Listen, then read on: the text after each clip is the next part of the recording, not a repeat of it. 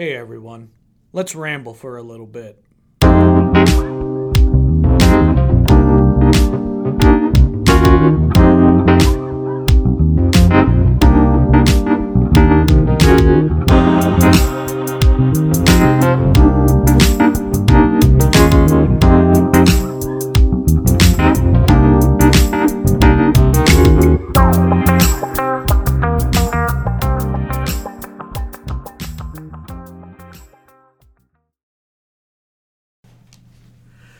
Well, hello everyone, and welcome to another episode of Theological Ramblings. I'm your host, Pastor Phil Janish, and with me, as always, I have Pastor Ross Hensey, the altitudinous. Say hi, Ross. Okay, hello. And I have Pastor Tom Fricky, the perspicacious. I do not know what you're saying, but hello, hi. It was a compliment. It was Okay. a compliment. All right. So, to start this episode off, I'm going to make a few statements.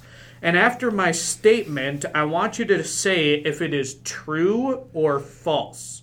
So, here we go. First statement God loves sinners. True. True. All right. Second statement God hates sinners. True. True. Also true. God forgives sin. True. God punishes sin. True. True. Salvation is a free gift of God not earned by works. True. Unless you repent, you will perish. True. Also true. Okay, so I just listed off a bunch of seemingly contradictory statements, and you guys said true to all of them. So, how can God both love and hate sinners? Like, does God have some type of multiple personality disorder? Is he like Smeagol in The Lord of the Rings, where he both hates and loves the precious? Well, actually, when we read the Bible, it can seem like the Bible contradicts itself. And if we are under the impression that the Bible contradicts itself, that can really shake our faith because it's God's Word. And if it's true, we would logically think it really shouldn't contradict itself. And that is why what we are going to talk about today is so important we are going to talk about the distinction between law and gospel. Now, if you have listened to our previous episodes, you have actually heard a lot about the law. In our previous episodes, we examined the Ten Commandments in depth, which are actually a summary of God's law. But for the sake of this episode, let's just review a little bit in a more general way. So, Tom, in a nutshell, could you define for the audience what God's law is? To put it very simply, what God's law is, is his commands, his punishments, his threats. It's whatever it is that God expects from us. And what he expects is a very high standard. He expects perfect obedience. So, what the law does is it looks inside, it sees what's in our heart, it shows our sin, it accuses us of violating God. Uh, God's commands, and, and in the end, uh, ultimately, the law is all about me, and what it sees in me is not good. Yeah, so uh, that is kind of a summary of the law and what the law does. So then let's ask this question. Now that we've had a little refresher on the law, Tom and Ross, could you each give me two examples of very stern, sobering law passages? We'll let uh, Ross go first. I can think of First John where it says, If we claim to be without sin, we deceive ourselves, and the truth is not in us. I can think of be holy, because I, the Lord your God, am holy, or be perfect, just as your heavenly Father is perfect. All right, Tom, how about you? What are some very stern, sobering law passages? Well, one of them is where Jesus says, Do not be afraid of those who have the ability to kill the body. Be afraid of the one instead who has the ability to destroy both soul and body in hell. And uh, there, Jesus, when he says that, is talking about God the judge, and God has the power to destroy both soul and body in hell. I also think about the the times when Jesus talks about um, uh, throwing that worthless servant outside into the darkness where there will be weeping and gnashing of teeth, talking about the punishment of hell being outside and a place of, of bitter regret. And uh, where Jesus in Matthew 25 uh, talks about the sheep and the goats, and uh, he says, Depart from me, uh, you who are cursed to the eternal fire prepared for the devil and his angels. So those are frightening passages. Yeah, I think you both uh, both gave us a good uh, um, summary and some passages that do what the law is supposed to do. You know, we talked about uh, it demands perfection. You know, be holy, be perfect, and that we've all broken that. And then, Tom, you mentioned a lot of the passages that talk about what we deserve because we broke that. We deserve hell. We deserve to be thrown into that place of weeping and gnashing of teeth. So the law can really terrify us, you know, when we see that we've sinned and broken God's law and see what the consequence of that sin is. So now that we have been duly terrified, let's transi- transition to the gospel. Now, Tom got to describe the law in a nutshell. So, Ross, could you describe the gospel in a nutshell? I think the passage that seems to sum it up the best, or at least the one that we've always learned, is John 3:16. For God so loved the world that He gave His one and only Son, that whoever believes in Him shall not perish, but have eternal life. So the gospel, in a, nut, in a nutshell, is the story of Jesus that Jesus loves you, that Jesus died for you, that Jesus is your Savior. It's the good news of Jesus. Yep. Yeah. I mean, if we want to talk about the gospel and we wanted to sum it up in one word, you said it, I think we could talk about Jesus. Yeah. Uh, so then, Tom, as a follow up, could you describe the purpose of the gospel? In other words, what does the gospel do? What the gospel does for us is it, it gives us God's forgiveness. Uh, we believe in Jesus Christ, we have the forgiveness that Jesus Christ has done. So it shines the spotlight on Jesus, it, it shows us our Savior. And I, I think a really important thing is that it's not about what we do. Okay? Uh, the gospel is not about our works, but it's about what Jesus Christ has done for us. So it's not God's threats, but it's promises, not his punishments, but it's it's the heaven that God has given to us. And when I said before that the law is all about us and it's not good, uh, you could also say that the gospel is all about Jesus and it's all good. It's just uh, the wonderful news that Christ has come for us. Yeah, thank you. The one thing I'll add, you know, if we're speaking in emotional language, the law terrifies and causes us fear. The gospel comforts and gives us peace when we hear that message of Jesus and his forgiveness. So Ross already gave us one beautiful gospel passage, John 3:16. But uh, let's hear some more. So, Ross and Tom, could you give some examples of beautiful, comforting gospel passages? And we'll let Ross go first. Well, actually, I think uh, the, there's so many to pick from, but the one that just sticks out in my mind might be one of my favorite passages for comfort, and it's actually found in the Old Testament. When we think about that, is gospel always found? Sometimes people might think the gospel is only found in the New Testament, but it's also found throughout the Old Testament as well. And the one that I thought of immediately was Isaiah 43, verse 1 Fear not, for I have redeemed you. I have summoned you by name, you are mine. And another one I would say, uh, the beautiful words of Jesus to Martha I am the resurrection and the life. He who believes in me will live even though he dies, and whoever lives and believes in me will never die. And of course, you could pick just about any one of the Psalms and so on and so forth. But I'll just leave those for right now. So many comforting, comforting passages. Yeah. Tom, why don't you give us a couple more examples? Well, I, I think about St. Paul's uh, last letter, second letter to Timothy, and he, he says, I fought the good fight. I finished the race. I've kept the faith. And now there is in store for me the crown of righteousness that the Lord has, has uh, won for me. And then he goes on to say this He says, uh, the Lord will rescue me from every evil attack and bring me safely into his heavenly kingdom. Those are beautiful words of peace and comfort for anyone who, who is facing who's facing death.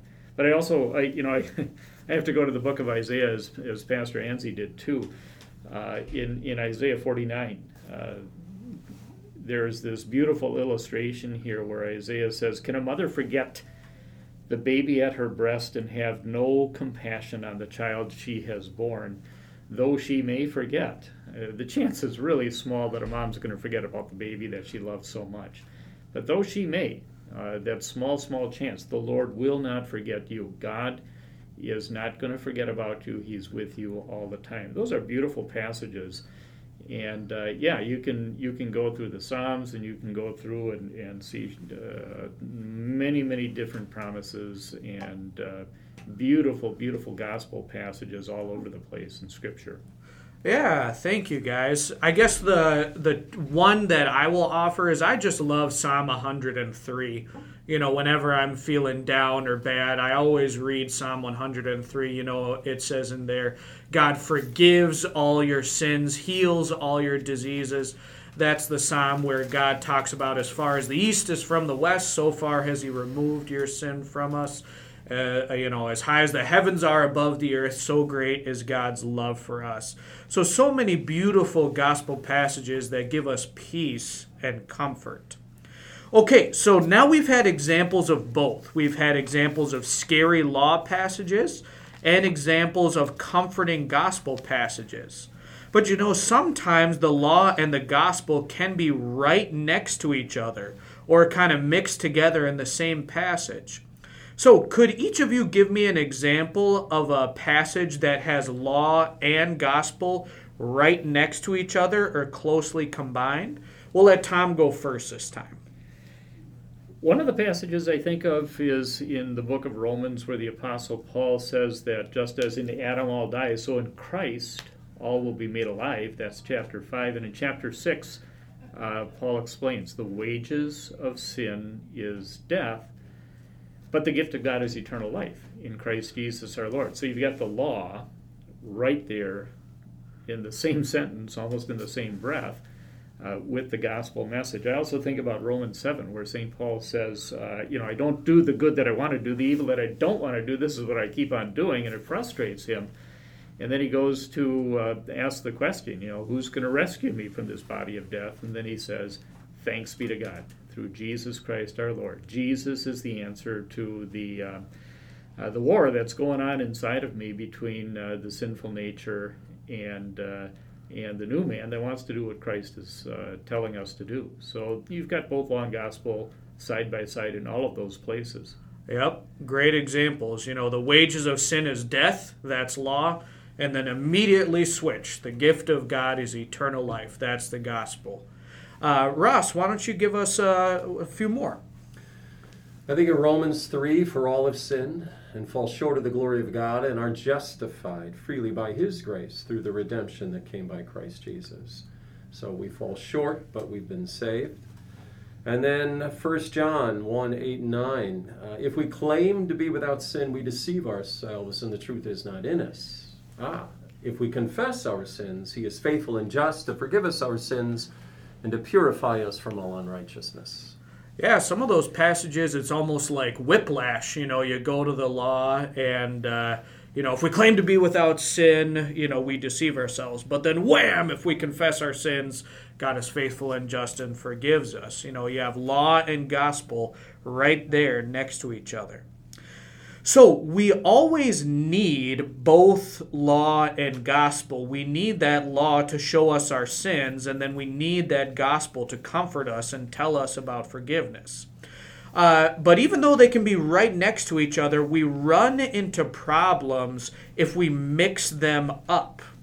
What I mean by that is we run into problems when we try and use the law to do the gospel's work and we want to run into problems if we try and use the gospel to do the law's work.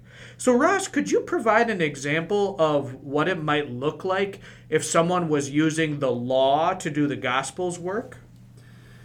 That's a good question. Uh, I think to, I would preface my answer by saying it is so very difficult to always know when to use law and when to use gospel. It, it is not always clear cut. Sometimes there's a lot of gray area.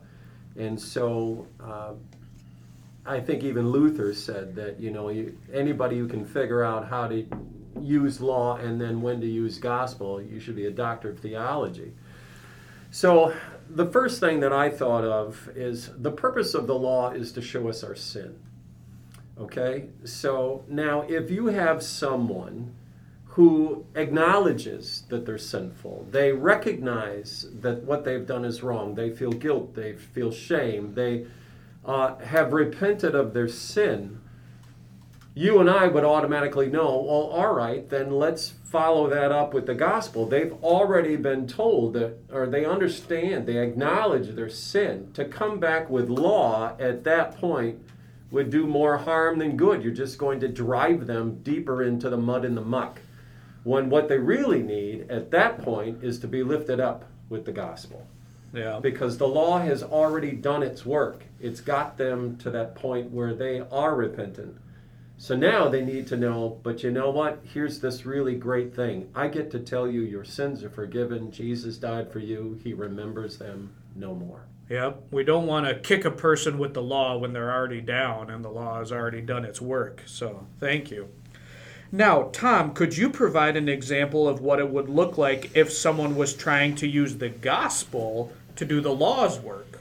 Okay, well, first of all, I should mention it's it's fairly easy to do in this sense that we could say that one word that summarizes uh, God's law entirely is the word love. But we could also say because it's it's talking about our love for for God and for other people. But we could also say that the word that summarizes the gospel is love. It's just that in this case, it's it's God's love for us and what Jesus Christ has done for us out of that love. But if you're, you're going to start to use the, the, the gospel to try to do the law's work, it really turns the gospel into a new law. Uh, and um, it takes away all of the peace and the comfort and the joy of simply doing things uh, for our Savior uh, because we're thanking Him for the blessings He has done for us. It, it turns it into a kind of a believe or else message, and you get the wrong motivation in keeping God's commands then. It's joyless obedience that uh, it ends up happening as a result of uh, using the gospel to do the law's work and the gracious invitation, believe in Jesus Christ because of what he has done for you, uh, becomes more or less a demand, and it drags you down in that kind of way. Yeah. Yeah, thank you. So I, I think, as we said, we have to recognize that this is difficult. You know, there's a there's books written about uh, you know law and gospel and using those properly. So we always got to keep going to God's word, keep looking at the examples of Jesus and Paul and how they used law and gospel and try and follow those. All right, so not only do we want to make sure we use both law and gospel properly, but we want to make sure we have the proper balance of each message. Now, when we have an overemphasis of the law, we sometimes fall into what we call legalism. Now, that's a term that probably not everybody is familiar with. So, Ross, could you describe to the audience what legalism is? Okay, I'll do my best. Uh, in my opinion, legalism is really the attempt to try to follow the letter of the law so that you kind of get lost in the sense that you can't see the forest through the trees. And so I would define legalism, uh, it could be one of three different ways. Where, first of all, you depend on works, your good works, what you do to earn salvation. Uh, secondly, you're, you're motivated to do good works by the law rather than by the gospel. And then finally, number three, you're judging, judging other people by your own standards instead of what Scripture has to say.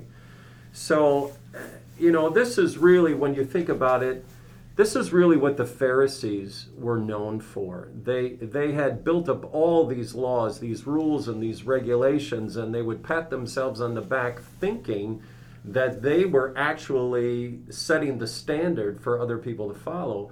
But really, they were so hung up in the letter of the law that they failed to see the gospel. They failed to see Jesus. And that can happen if you're not careful. Yep. Yeah. E- excellent answer. You know, that's one of those examples of using the law to do the gospel's work. I'm saved by my good works. Here's here's the standard. Yep. All right. Now we can even have an overemphasis on the gospel. Uh, when we do that, it's sometimes called antinomianism. Now, Tom, could you describe what antinomianism is? Yeah, antinomianism uh, basically is this. Anti, of course, means against, and the Greek word for law is is nomos. So it's an attitude that is kind of against the kind of proper application or the the, the harshness of the law. So it becomes um, antinomianism becomes something like a a minimizing of the law in order to make it softer it, it in the mind of the person who's become an antinomian, antinomian it, it uh, is an attempt to try to make the law more doable so that we can actually perform our way into God's favor. The problem with that is that, in the interest of emphasizing the gospel or uh, softening the law, it actually turns into a new legalism because once a person feels as though the law is doable, now it's up to me to perform and to do the things that God demands of me in order to earn my way into God's favor or into heaven and to get assurance that God does indeed love me. And that's the wrong way of handling it. What the law really needs to do is to be uh, uh, to, to be felt in its full force so that I know there is nothing I can do to earn God's favor. It all depends on Jesus Christ. And once I'm humbled by the law to the point where I can do nothing but depend on Christ, then the gospel comes in all of its beauty. And uh, it's, it's a marvelous thing. The problem is the mistake of antinomianism is that we end up minimizing the greatness of God's grace in that kind of way. And then we lose all the certainty of the everlasting salvation that Jesus Christ has won for us because it comes from Christ alone. Yep. Yeah, you need that law to make you appreciate that beautiful unconditional gospel. You know, we shouldn't soften the law either. And, audience, I hope you recognize that these are really easy things to fall into. It's easy to slip into legalism, easy to slip into antinomianism. So, we got to keep going back to those messages of law and gospel. All right, so now that we have learned a little more about law and gospel, let's go back to our seemingly contradictory statements from the beginning. There are passages in the Bible where God says he hates sinners. Again, those are strong messages of law. What it's meant to do is cause us to fear and cause us to turn to the gospel where God says he loves us and sent his son Jesus to absorb God's anger for sinners on the cross. Now, when God says he punishes sin, again, that's a message of law it tells us what the just consequence of sin is. And then when God tells us he forgives sin, that's gospel. The forgiveness is an undeserved blessing of the grace of God. When the Bible tells us we need to repent or we will perish, that's a message of law meant to wake us up and to get us to turn from our sinful ways. And when the Bible tells us salvation is a free gift not earned by works, that's a message of gospel meant to comfort and alleviate any worry that we haven't done enough to earn salvation.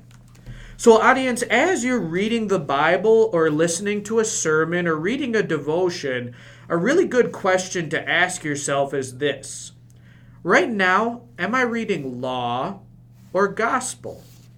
May God bless you in your continued study of His Word and your study of law and gospel. That's it for this episode. We will see you next time.